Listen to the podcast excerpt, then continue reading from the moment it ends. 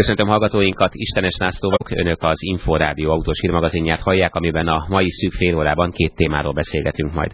Az első részben a bioetanról, mint megújuló forrásból származó üzemanyagról beszélgetünk majd, amely már egyáltalán nem álló. Méghozzá olyannyira nem, hogy például Svédországban az ott eladott Ford Focusok 80%-a már ilyen környezetkímélő üzemanyaggal működik.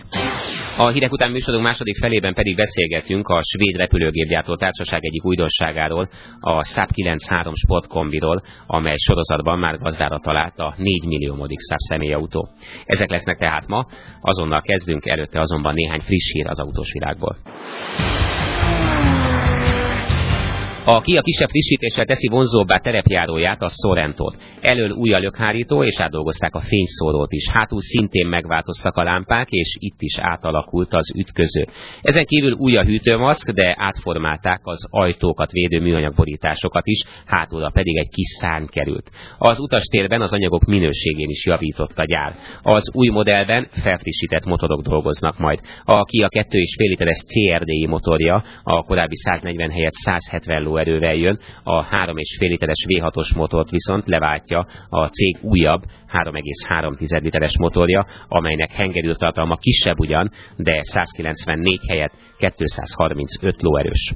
Alig egy hónap van hátra a Genfi autószalonig, ahol hivatalosan is bemutatkozik a Volvo új zászlós hajója, az új S80-as. Az Audi A6, a Mercedes E-osztály és a BMW 5-ös sorozat ellenfelének szánt svéd modell V8-as motorral és teljes luxus kivitellel kíván újabb vevőkört elszipkázni konkurenseitől. Az új S80-as lágyabb megjelenésű elődjénél, legerősebb változata pedig 315 lóerős. Továbbra is készül majd a hagyományos első kerék meghajtás mellett összkerekes változat is az autóból. A Maserati Quattroporte tavaly igen szép sikereket hozott az olasz márkának, kiemelt szerepe volt például abban, hogy a Maserati világszinten 25%-os növekedést könyvelhetett el, az amerikai Egyesült Államokban pedig nem kevesebb, mint 54%-kal növelte eladásait. A 2006-os év is jól indult a márka életében, hiszen a négyajtos luxuslimuzin öt különböző nemzetközi díjat söpört be. Például Németország legismertebb autós magazinja az Auto Motorund Sport egyszerűen 2006 legjobb autójának választotta a zászlós hajót. Emellett Dániában, Svájcban és Franciaországban is megnyerte a luxus limuzinok versenyét. A Quattroporte 2003. szeptemberi debütálása óta 27 nemzetközi díjat kapott, és egy új Eurotax olasz piaci felmérés szerint a Quattroporte a luxusosztályban a Ferrari F430-as után a második legértékállóbb autó.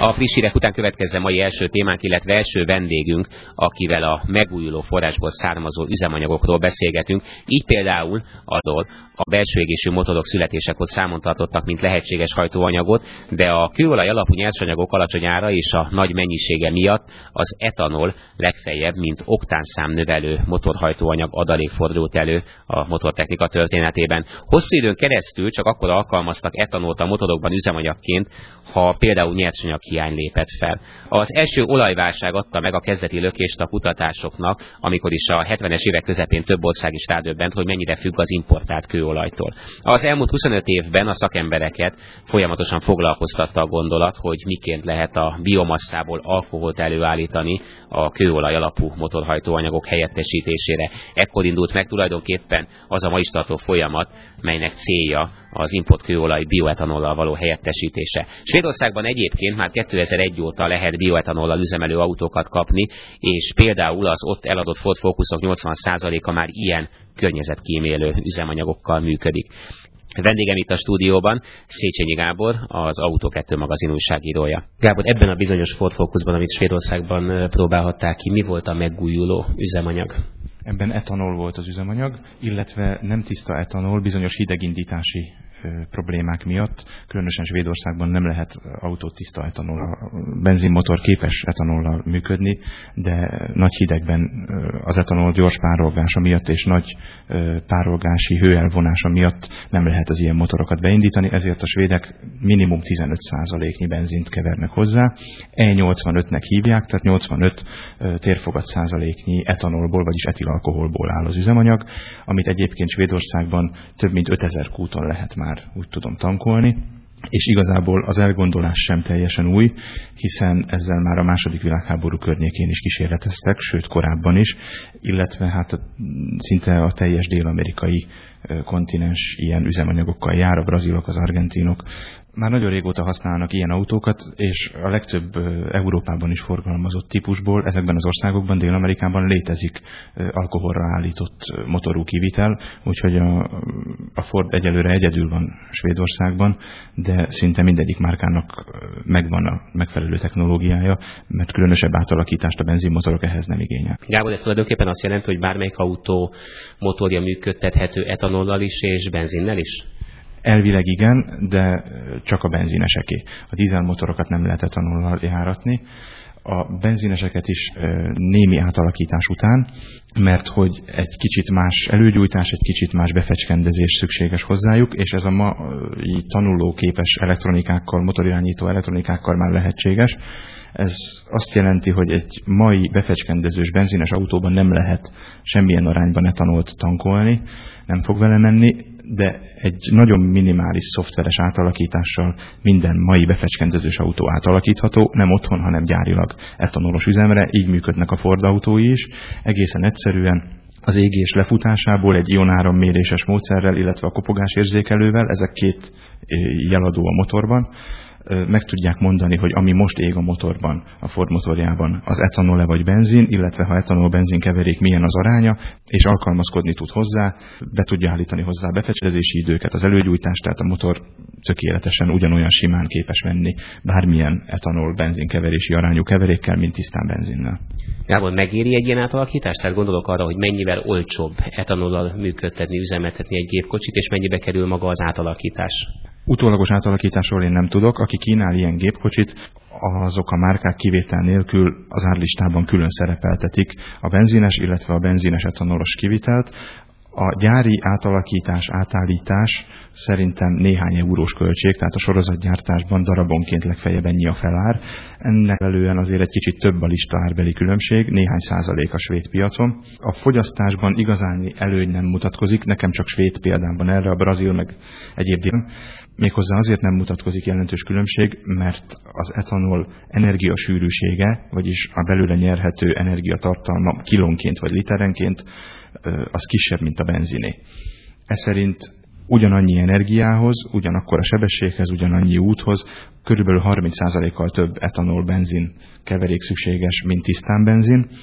Ennek megfelelően a svéd kormány különböző adókedvezményekkel körülbelül 30%-kal olcsóbban tartja a benzinetanol keverék árát, vagyis körülbelül annyival fizetünk érte kevesebbet, vagy fizetnek a svédek kevesebbet, amennyivel többet is fogyaszt az autójuk, így nagyjából ugyanott vannak. Ez azt jelenti, hogy tulajdonképpen, hogyha az üzemanyag tartály marad a régi, akkor a hatótávolság az autónak kisebb lesz? Egyértelműen ezzel a 30%-kal körülbelül. Gábor, az összes megújuló energiaforrás között mellett ez a bizonyos etanolos, ez mennyire életképes, mennyire látod a jövőjét? Azt a Ford is belátja, hogy nem ez a jövő, ez a közeljövő, illetve átmenet mondjuk az üzemanyagcella felé, amivel ugye az autók tiszta vizet pufognak majd ki.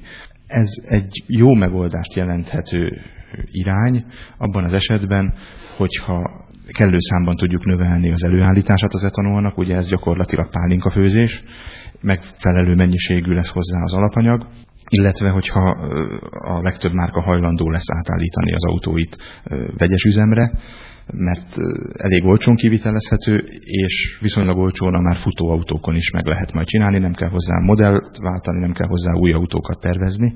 Hosszú távon azonban ezt a Ford is jól tudja, nyilván nem ez a megoldás. Amennyiben jó a környezetnek, az az előállítási oldalon mérhető, mert a kibufogóból ugyanannyi széndiokszid és káros anyag jön ki etanolos üzemmel, mint benzines üzemmel, a különbség mindössze annyi, hogy az etanol előállítása jóval kevésbé környező, mint a nem megújuló előforrások vagy energiaforrások gyártása, vagyis egy etanolgyár, egy pálinka főző kevésbé szennyezi a környezetet, mint egy kőolajfinomító.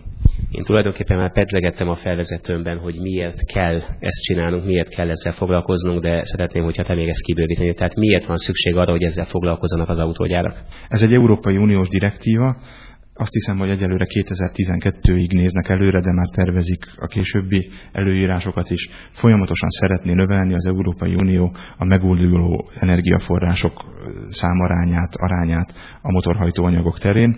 Ennek egészen egyszerű oka van, nem csak a környezetvédelme, hanem financiális érdeke is fűződik hozzá az Uniónak, mert ma úgy tudom, hogy nagyjából körülbelül 70%-ban szorul az Európai Unió kőolaj importra, és a jelenlegi tendenciát figyelembe véve, vagyis hogyha a fogyasztás a mai elvek szerint nő tovább, akkor ez 2012-re 90% fölé emelkedik.